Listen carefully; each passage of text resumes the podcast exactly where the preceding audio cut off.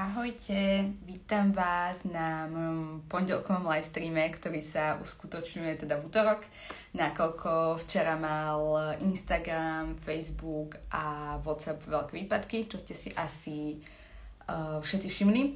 A dneska sa budeme baviť uh, s Tinou o Instagrame pre špeciálne neziskovky.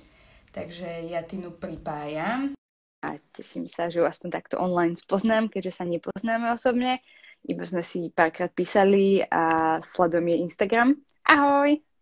Ahojte! Ahoj, ahoj, takže ťa vítam. Konečne nám to vyšlo, teda. Áno. Včera sme čakali, že do 8, ak, ak to spustia, tak to dáme, ale v podstate asi ani o polnoci. Ahoj, Monika. A v podstate asi ani o polnoci to ešte nešlo, až niekedy po polnoci takže dúfam, že teraz už je všetko v poriadku a sa nám to podarí. No, ja ťa rada spoznávam, aspoň teda takto osobne, neosobne. A povedz najprv ty niečo o sebe, o tom, čomu sa venuješ, čo si, kto si a tak. Tak niečo tak skrátke o mne. V marketingu som už e, viac ako 6 rokov. Najprv som začala pracovať v takých menších komunikačných agentúrach, v mediálnej agentúre a potom uh, veľmi dlho som robila v PR agentúre, kde som ako keby rozbehla také online oddelenie, kde som prišla ako všetkým týmto mojim know-how, k tomu, že som sa stala školiteľkou, k tomu, že som tam pomáhali neziskovkám a potom som sa rozhodla, že vyskúšam niečo aj vlastnou cestou, takže už vlastne taký rok pôsobím ako freelancer a viac menej pomáham skôr takým menším firmám, že to bol aj cieľ, ako keby sa orientovať na tie menšie firmy alebo handmade biznisy či neziskovky, aby mali aj oni ako keby prístup eh, k takým možnostiam poradenstva, vytvorenia stratégie, lebo predsa len keď do tých agentúr prišli menšie firmy, tak budžetovo sa to tam nedalo veľmi dobre urobiť. Uh, takže som chcela ponúknuť na Slovensku aj takúto alternatívu. Mám celkom veľa aj takých spriaznených kontaktov zo predchádzajúcich prác, alebo či už s akčnými ženami, s ktorými som veľa robila, alebo uh, s SBAčkou, čo je Slovak Business Agency, takže veľa takých rôznych malých podnikateľov mi chodí tak z rôznych strán a snažím sa im vlastne pomôcť aktuálne. No super, akože ja len tak ešte mimo, jak na to poviem niečo, že ak sa chce niekto niečo spýtať, tak kľudne môže a ďalej pokračujem myšlienku, čo si začala. Čo ťa viedlo vlastne k tomu, že si sa niekto viac orientovala na tie možno neziskovky alebo teda handmade uh, tvorcov?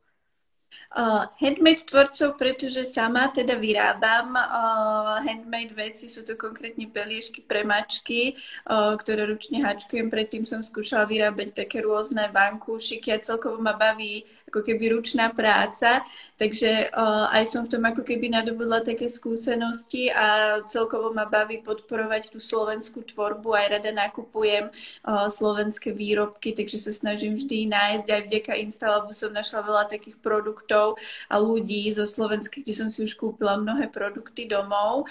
Čo sa týka neziskoviek, tak eh, vlastne v rámci toho môjho biznisu handmadeového projektu pomáham občianským združeniam, ktoré sa venujú záchrane mačičiek, takže mám to tak krvi pomoc, ako keby tým neziskovkám, lebo oni majú najmenej tých finančných možností eh, získať nejakú pomoc, čo sa týka eh, hlavne toho marketingu.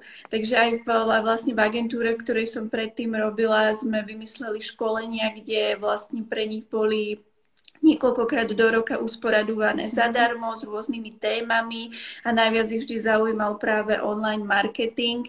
Takže ja sa snažím, keď mi vždy napíšu na Instagram alebo niečo potrebujú, mám aj špeciálne vlastne také akciové ceny pre neziskovky, rada im vždy poradím a niektoré moje produkty sú pre nich aj zadarmo, že stačí mi vždy iba napísať, či už na Instagrame alebo do e-mailu. Mm-hmm. Práve, že tu trošku blokujem nepekné komentáre. Uh, dobre, teraz mi ušla myšlienka, ale čo som chcela povedať, ja viem, uh, že aký je rozdiel, aby sme sa teda dostali k tej téme, čo sa týka vlastne tých neziskoviek od uh, nejakých postov na Instagrame, cez Reels, cez, uh, cez tú tvorbu. Je, je tam podľa teba, ak áno, tak aký rozdiel vytváranie tých, uh, toho Instagramu pre nejakú neziskovku alebo handmade tvorcu, ako napríklad pre nejakú firmu?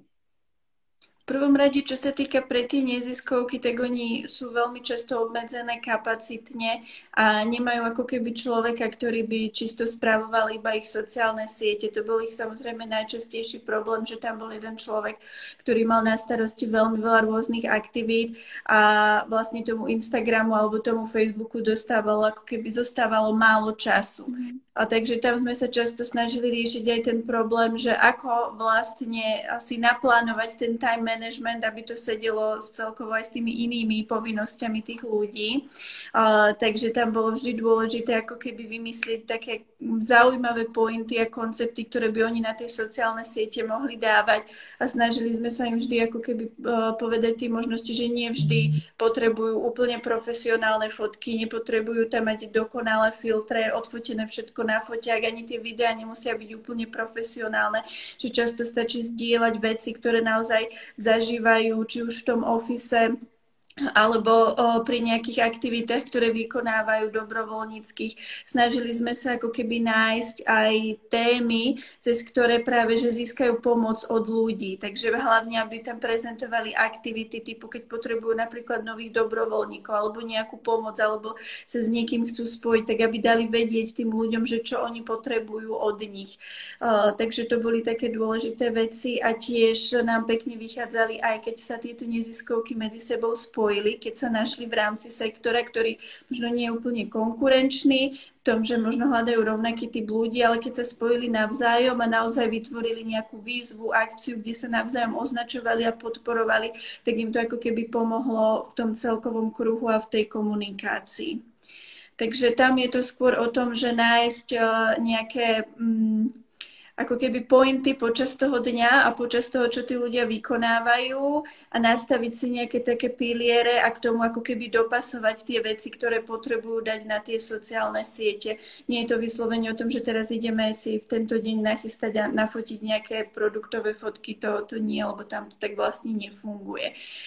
Ďalší možno ešte takým zaujímavým bodom, ak by ste si chceli pozrieť, tak určite odporúčam INEX, to je nezisková organizácia ktorá je tu na Slovensku a oni napríklad veľmi pekne uchopili aj tému Instagram príbehov, kde často sa venujú, oni teda majú aj v angličtine profil, takže tam sa vlastne napríklad pri rôznych medzinárodných dňoch sa snažia zapojiť ľudí do komunikácie tým, že vytvoria napríklad zaujímavé kvízy, ankety, ja si to vždy rada prečítam, vždy rada sa zapojím do tých vecí, takže aj keď to možno zdánlivo nesúvisí úplne s tým, čo oni vykonávajú, tak vždy sa snažia nejako aj zaujímavo zapojiť a vtiahnuť pritiahnuť to publikum do tej komunikácie, lebo predsa ľudia majú radi, keď uh, hoci už len vykliknú medzi dvomi možnosťami a niečo zaujímavé tam ako keby urobia na tom profile. Je sa teba niečo také, čo naozaj tá neziskovka robí úplne super, nehovorím konkrétne, ale všeobecne s ktorými sa stretla, alebo niečo, čo robí úplne, že mm, toto tam fakt nepatrí. Niečo také sa stretla s niečím takým? Často sa stretávam v tej kategórii, čo nepatrí, s tým, že ľudia ako keby sa snažia pospájať a využívať ešte tie staré trendy, takže využívajú tam hlavne veľa svoje logo alebo pospájajú tie fotky do rôznych uh, mozaiek alebo majú naozaj že fotky, ktoré sú vo veľmi nízkom rozlíšení. Takže toho sa vždy snažím, aby sa teda vyvarovali v tých neziskovkách. Ono tie fotky nemusia byť na foťák, ale samozrejme musia splňať nejaké štandardy, čo sa týka pixelov, by to bolo dobre vidieť, alebo nejakej základnej kompozície. Takže to je niečo, s čím, keďže tí ľudia ako keby ani častokrát nie sú online manažéri alebo respektíve ani marketéri vo všeobecnosti, tak tam nastával vždy takýto problém. A to, čo je napríklad super, čo sa mi aj na mnohých neziskovkách páči, že oni sa to, čo napríklad mnohým značkám chýba, je práve tá ich taká autentickosť a emocionálnosť, čo dokážu do tej komunikácie dať, pretože často píšu tie texty zo srdca a ako keby prezentujú ten, ten svoj príbeh. Takže tam je napríklad ich veľmi silný point komunikačný, že dokážu preniesť tú, tú emóciu na toho človeka na druhej strane. A je niečo také, ak sa s niečím vôbec takým stretla, že lebo ja sa napríklad pri zákazníkoch s tým stretávam. Nemám Instagram, nemám Facebook, no mám to založené a neviem, jak sa to používa a podobné uh, veci. Niečím takým sa stretla. Čo s takými ľuďmi potom robíš, alebo ako sa snažíš, aby proste to tam dávali aspoň na ten Instagram alebo na ten Facebook, že, že áno, tu to treba dať, uh, jasne dá sa to naučiť, že tu si dáte post, tu si dáte storku, to, to samozrejme, ale tí ľudia podľa mňa, pokiaľ ten telefon nemajú v ruke, my sme možno zvyknutí, že proste ten telefon automaticky patrí do ruky v úvodzovkách, hej, a máš ho proste stále, že treba dať nejaký post, treba niečo, proste automatika pre nás. Pre nich je to úplne, že to je jedno, že či je to starší človek, alebo je to proste niekto, kto proste len ten telefon tak nepoužíva, že čo s takými ľuďmi, čo takým ľuďom potom viac menej uh, ako ich donútiš v vodzovkách, teda akože, aby tam dávali tie posty, nech sú proste aktívni. Máš na to niečo také, alebo... Akože v tomto segmente si myslím, že donútenie vôbec nie, ani nefunguje. Väčšinou sa už stretávam s ľuďmi, ktorí uh, naozaj sú rozhodnutí a vidia zmysel v používaní v tých sociálnych mm. sieťach. Ale to je jedno, že či je to klient, uh, ktorý robí produkty, alebo proste naozaj je platiaci, alebo či je to neziskovka, pretože pokiaľ ten človek si sám neuvedomuje, že tie sociálne siete mu môžu niečo priniesť, tak uh, ťažko ho potom donútiť a je to vidieť aj na tej komunikácii, že je to potom veľmi také ťažkopádne a, a nie je to od srdca. Takže tam si myslím, že donútiť sa nedá ani v jednom, ani v druhom segmente. To, to, to súhlasím. Len tak, akože tak som to myslela, že či proste je niečo také, čo by, čo by ich tomu ako tak naviedlo, že proste áno, treba to dávať. Že proste niektorí sú podľa mňa, aspoň ja sa stretávam takí, že OK, majú to vytvorené, lebo treba, ale ako si k, ne, nemajú tú potrebu to tam dávať alebo zdieľať to, že dobre, toto sa mi teraz deje vo firme alebo aj proste v neziskovke alebo niečo, tak skôr takýmto, tak som to skôr myslela. Ale čo som sa chcela spýtať, čo sa týka vlastne Reelsov, Viem, že ty si teraz uh, máš k tomu dosť blízko, tak uh, môžeš skúsiť uh, niečo o tom povedať, čo sa týka Reelsy versus neziskovky, prípadne Reelsy versus handmade, či napríklad čo sa týka handmadeu, je dobré robiť Reels o tom, ako to človek vyrába, hej, alebo a, aký máš na to ty názor? Tak čo sa týka tých neziskoviek, tak tam je to napríklad veľmi podobné ako komunikácia napríklad nejakých menších agentúr alebo väčších agentúr, že predsa len je to kvázi nejaký B2B segment, takže prezentujú tam ako keby svoj život a svoje veci, ktoré robia. Takže tam sa tie Reels dajú vybudovať v, v tom, že tam budú zapojení buď všetci ľudia, mhm. ktorí v, v tej organizácii nejakým spôsobom pracujú a samozrejme s tým musia byť stotožnení, alebo uh, sa vyberie nejaký možno jeden ambasádor za firmu, ktorý tam bude vystupovať a bude sa snažiť možno uh, vymýšľať aktivity, ktoré v rámci aj či už Reels trendov chodia, tak ich sa bude snažiť aplikovať uh, do toho, čo robí tá konkrétna neziskovka. Častokrát majú výhodu aj neziskovky, že pokiaľ robia nejaké akcie a aktivity, tak vedia z toho pozbierať aj pekný videomateriál, že tam nemusí byť vyslovene vždy iba nejaká informácia, ale môže to byť naozaj aj taký príbehový uh, videoformát a na to využiť Reels v kombinácii s tou hudbou. Alebo sa dajú tiež veľmi pekne určite využiť na rôzne výzvy alebo zapojenia iných ľudí alebo iných neziskoviek a takto vytvoriť ako keby rôzne možno zaujímavé reťazové reakcie medzi sebou a videa, alebo už sú aj vlastne tie remixy, kedy sa môže reagovať na reels uh, nejakého iného človeka alebo firmy, takže sa to dá využiť uh, takým skôr uh, jednak formou možno zábavného charakteru, jednak tam vedia využiť aj informačné pointy, lebo veľa videí samozrejme, ktoré sú edukatívne, majú na to, sú na to určité formáty, ako sa to dá urobiť v rámci Reels a samozrejme tam vedia využiť aj vlastne Reels, kde by ako keby požiadali o to, že potrebujú nejakú formu pomoci, či už hľadajú nových dobrovoľníkov alebo napríklad finančnú podporu. Alebo potom ešte napríklad často sú aj influencery, či už sú to mikro alebo makro, ktorí môžu byť spriaznení s témou, ktorú tá neziskovka má rada, takže tam sa dá napríklad využiť aj to spojenie s tým influencerom, alebo on môže dopomôcť k tomu, že vie v rámci toho Reels formátu odprezentovať tú neziskovú organizáciu. A čo sa týka toho handmade biznisu, tak tam si myslím, že sa to dá využiť naozaj na všetko možné. Ja to využívam od procesu tvorby, od prezentovania produktov, takisto pokiaľ sú to aj vlastne ako keby handmade produkty a v zmysle, že už v tej komunikačnej stratégii majú aj nastavené, že ponúkajú tým divákom aj niečo naviac, nejaké hodnotné informácie, ktoré súvisia ako keby s ich produktom, tak aj samozrejme na to sa dajú využiť tie Reels. Ja konkrétne u mňa v rámci toho môjho handmade biznisu to využívam skôr iba na tie uh, produktové veci plus zábavné veci, lebo teda mám tam kategóriu ľudí, ktorí majú radi mačky a zvieratá, takže ja tam mám zase potom, uh, vieme, že aj na Instagrame uh, entertainment funguje veľmi dobre, takže ja tu mám potom samozrejme takú kategóriu, ktorá nie je hodnotná v zmysle informácií, ale je to čisto iba zábava.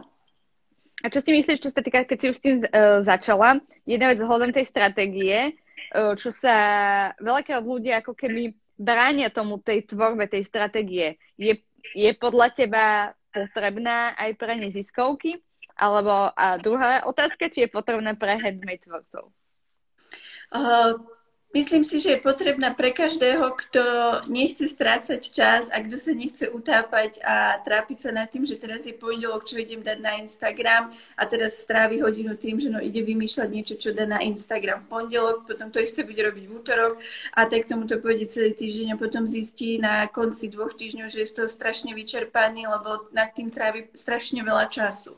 A práve tá stratégia funguje na to, aby sa človek eh, vyhol týmto trápeniam a jednoducho si ľahšie nastavil uh, to, aby si pripravil tie príspevky, komunikáciu na sociálne siete. Ono to nemusí byť uh, siahodlhý dokument, stačí, aby si ľudia naozaj našli nejaké komunikačné piliere, ktorým sa budú venovať a k tým si napasovali nejaké formáty a iba si to jednoducho spísali, hoci aj do Excelovskej tabulky. Ja často mojim klientom robím aj taký jednoduchý to-do list v rámci týždňa, pondelok až nedela, že napríklad v tieto dni sa budú venovať tomuto pilieru, v tento deň tomuto, tak takéto formáty si vedia zvoliť, že iba je dôležité, aby to mali pred sebou, trošku si to spísali a na základe toho išli. Veľa ľudí si myslia, bojí sa toho, že teraz uh, to bude nejaký siahodlhý dokument alebo strašne veľa informácií, ale dá sa to urobiť naozaj aj v takej jednoduchej forme štrukturovanej, len je dôležité to mať tak nastavené a potom to ľuďom ušetrí čas a trošku ich to aj posunie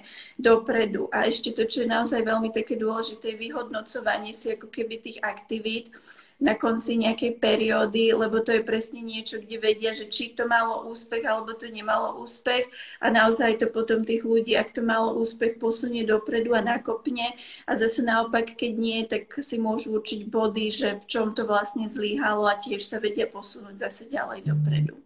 No jasné. A čo si spomínala predtým, ešte tých influencerov, tým ma tak napadá taká otázka, že sú, a, aké máš ty skúsenosti, čo sa týka in, influenceri a nejaké firmy, to je myslím, že jasná, jasná vec, ale čo sa týka influencerov s neziskovkami alebo s handmade tvorcami, uh, ako to ty vnímaš, alebo ako, ako s nimi, ak spolupracuješ, buď ty, alebo teda nejakí tvoji zákazníci, alebo teda s niekým, s kým ty spolupracuješ, ako to vnímaš, čo sa týka influencerov, uh, sú podľa teba ochotní uh, to spropagovať na základe toho, tak predsa bavíme sa o neziskovkách alebo niekom, kto proste tie peniaze nemá toľko ako nejaká väčšia firma alebo podobne.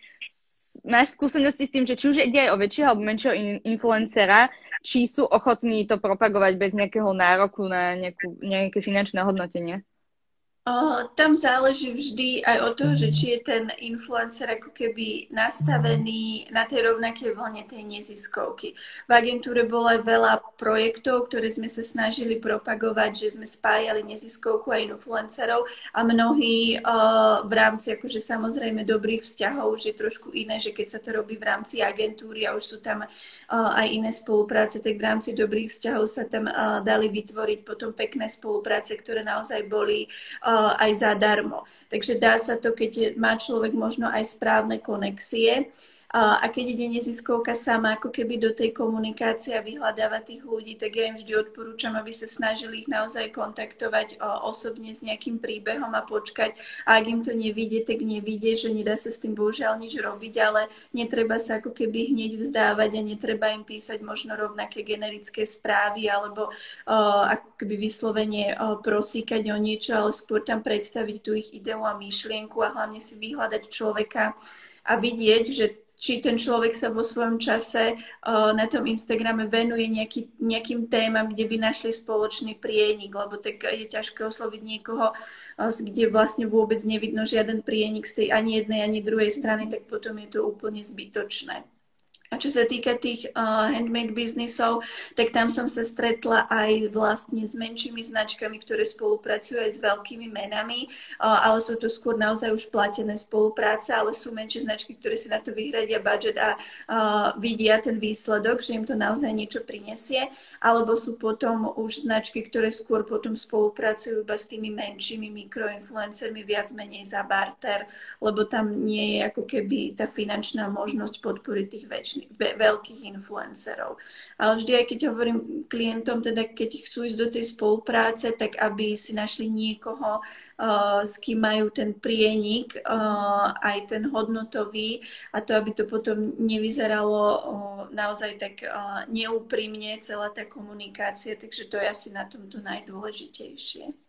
Áno, keď nemá niekto vzťah či už to mačičky, psíkovi alebo hoci čo iné, eh, tak to asi ťažko bude nejakým spôsobom propagovať, aj keď asi nájdú sa aj takí, ktorí asi im je jedno, čo propagujú, ale... Ale potom to nemá zmysel. Ja v rámci toho môjho handmade biznisu, čo som mala nejaké spolupráce, tak vždy to boli vlastne s ľuďmi, ktoré, ktorí majú reálne tie mačičky, aj sme spolu v spojení a aj mi posielajú fotky a nemajú tam iba, že mačičku uh, jedenkrát za pol roka na fotke, ale majú tam proste pravidelne, že proste naozaj s ňou žijú a že viem, že je to človek, ktorého sledujú aj ľudia, pretože má nejaký vzťah k zvieratkám a k tým uh, mačičkám. Takže tam uh, tiež mnohokrát mi niekto iba napíše, že či mu proste nepošlem ten peliešok alebo niečo, ale tak neposielam to, pokiaľ to nemá pre mňa nejaký zmysel.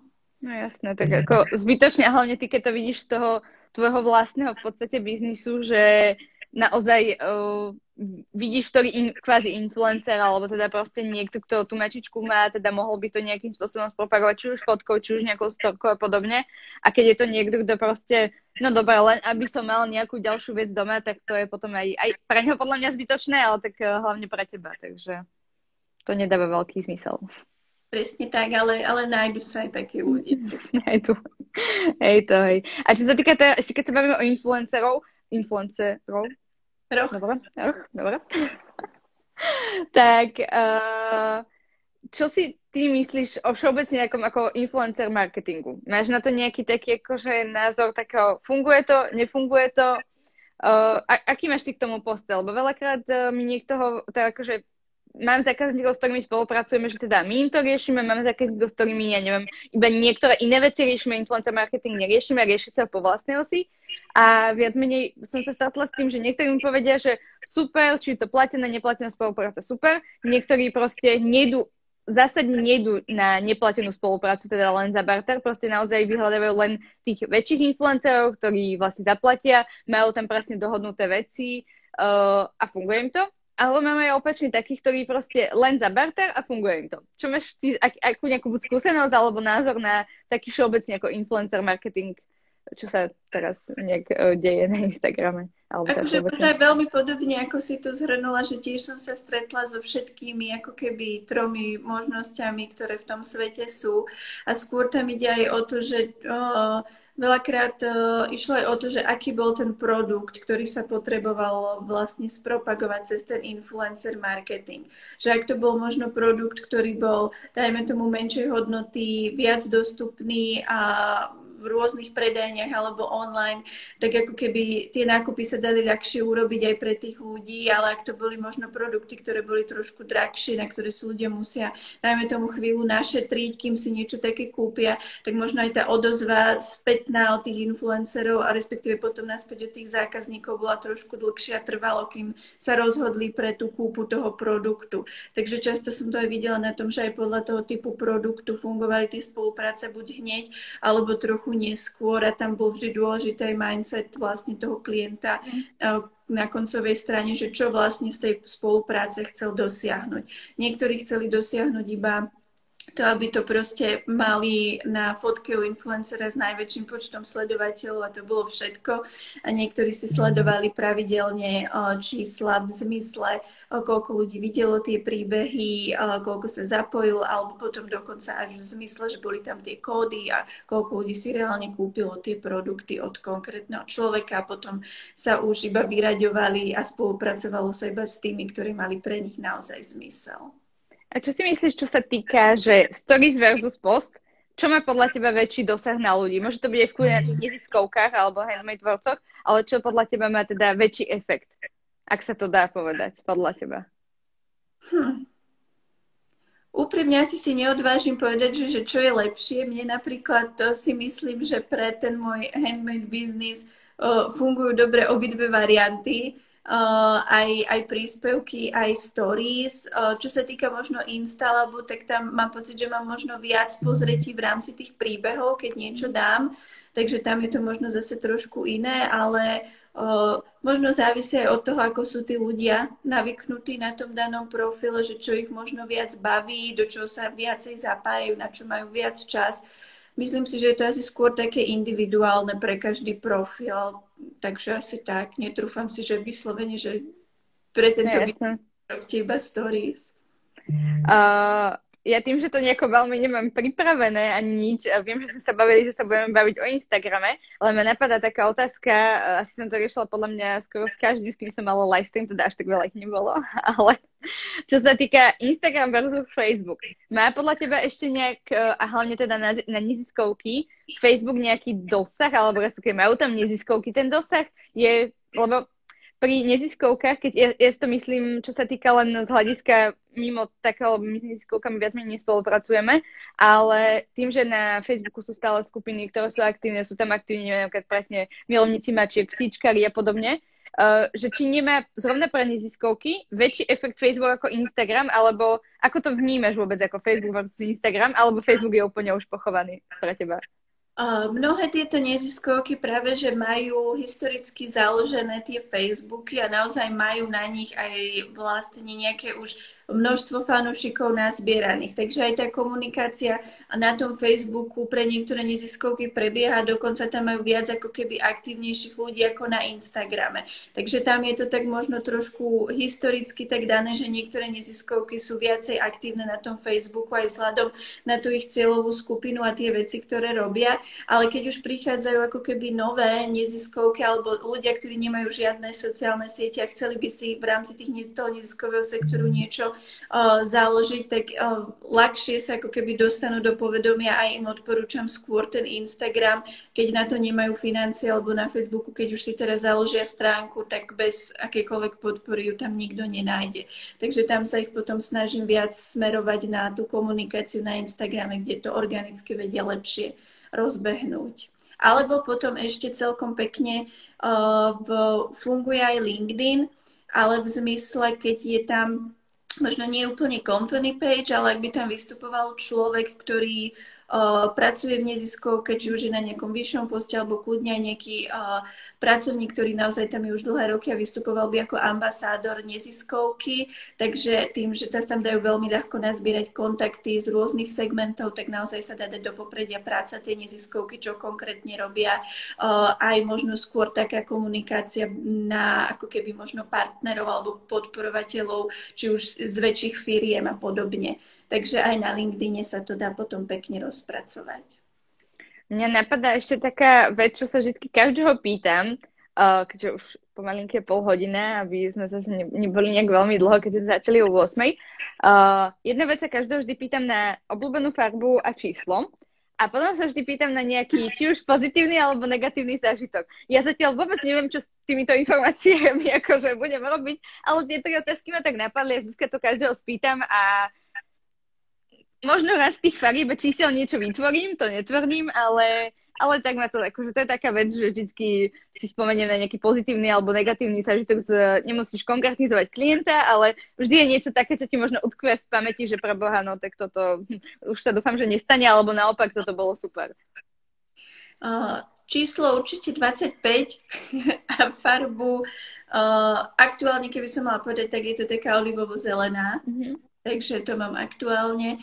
A čo sa týka nejakých pozitívnych a negatívnych, pozitívny taký zážitok, čo ma vlastne napadol v súvislosti s touto témou, ktorú máme, bolo aj také prvé školenie pre neziskovky, ktoré som, som robila ešte v agentúre, kde vlastne ako keby ten pocit po, po tom školení a tá veľká vďaka od tých ľudí naozaj proste toho človeka nabudila, že robí niečo, niečo správne, niečo dobré a dodalo to vlastne energiu a vlastne celkovo to mám vždy uh, po nejakých uh, webinároch alebo školeniach, že tá spätná väzba od tých ľudí uh, dodá tomu človeku akože naozaj taký ten príjemný pocit, že niečo dobre sa urobilo, aj keď tom online je to trošku ťažšie, lebo mnohokrát tých ľudí nevidím, lebo majú aj často vypnuté kamery, takže vidím iba čiernu obrazovku alebo iba napíšu do, do chatu niečo, takže na život to samozrejme bolo lepšie.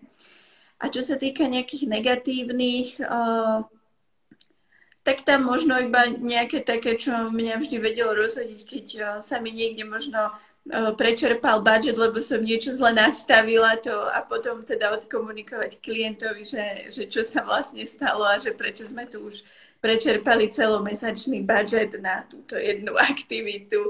Takže takéto veci sa samozrejme stávali, takže toto napríklad o, také, také negatívne. A tak to sa stane, ako ja to berem tak, aj nám sa to stalo, bohužiaľ, proste to, ako neviem, že teraz sa to stáva na bežnej báze, ale je to taká vec, podľa mňa, ktorá sa raz za čas možno stane, proste nejak sa to, pokiaľ tam neodídu fakt, že tisíce eur namiesto pár desiatok, tak potom je to, myslím si, že vždycky nejak schopné vydiskutovať si a, a pokiaľ je ten zákazník normálny, tak si myslím, že to je úplne v pohode. Teda no, akože, keď sa mu to nestane o týždeň znova, tak asi bude OK. No dobre, tak ja ešte v kľude môžeš ty povedať niečo ešte, čo sa týka napríklad e-booku a takýchto vecí sa nejak ty odprezentovať a ak nemáš nič, alebo ak ti niečo napadá v kľude povedz. Um, Neviem, akože z mojich vecí možno, ak ma určite ľudia nesledujú, tak môžu ma sledovať na, na mojom Instagrame samozrejme, kde sa snažím pridávať rôzne skôr také praktické veci alebo návody na to, čo môžu robiť na Instagrame. Veľa tam robím rôznorodé reels a aktuálne som viac menej ponúkam ľuďom konzultácie, ktoré sú one-to-one, že to mám tak najradšej, lebo vždy si rada prejdem s tými ľuďmi aj tie veci, aj akým spôsobom by chceli, aby to všetko prebehlo, čo očakávajú od tých spoločných konzultácií. Ale takisto si môžu u mňa napríklad aj kúpiť taký videokurs, ktorý som spracovala o Instagrame, alebo ako si spomínala aj ten Reels e-book, kde som dala dokopy nejaké veci a ak sú tu neziskovky, tak ten Reels e-book je pre nich zadarmo, takže tam mi stačí iba napísať e-mail a ja im ho potom vlastne pošlem zadarmo. To je úplne super. To je bomba. No, tak uh, ja ti veľmi pekne ďakujem, že si teda prijala pozvanie, že nám to teda na druhý krát aj vyšlo. Mm-hmm, ja som rada. A rada som ťa aspoň takto na ďalku spoznala a nech sa ti darí a myslím si, že zostane v nejakom kontakte. A ďakujem teda všetkým, ktorí nás sledovali. Dobre, ja ďakujem, takže prajem ešte pekný večer. Ahojte. Ahojte.